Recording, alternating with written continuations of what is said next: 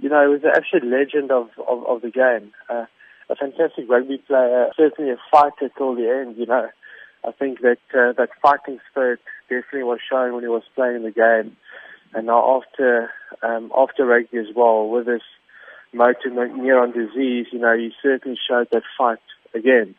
Uh, and I think by doing that, you know, gained a lot of respect and and certainly helped with the uh, awareness of the disease. So, um, you know, he was a like I said, he achieved so much on the field, but uh, certainly off the field as well. That's where he, where, where he definitely left a legacy as well. So, what sort of dent would the sport suffer with the absence of the late uh, Van der Westhuizen? That's life, unfortunately. You know, the reality is we will all go that that way eventually, and I think for us staying behind, it's. Uh, it's just about looking back at, at what he achieved and, and learning from that. Time moves on, and, and I think as long as we can remember history and remember what happened and use that um, as best we can to make the future better, you know, then we then we're all better for it. So the history is so important, and and losing someone like that is is massive. But then again, it it makes us realize how you know how short our time here on earth is, and that we need to make the most of it.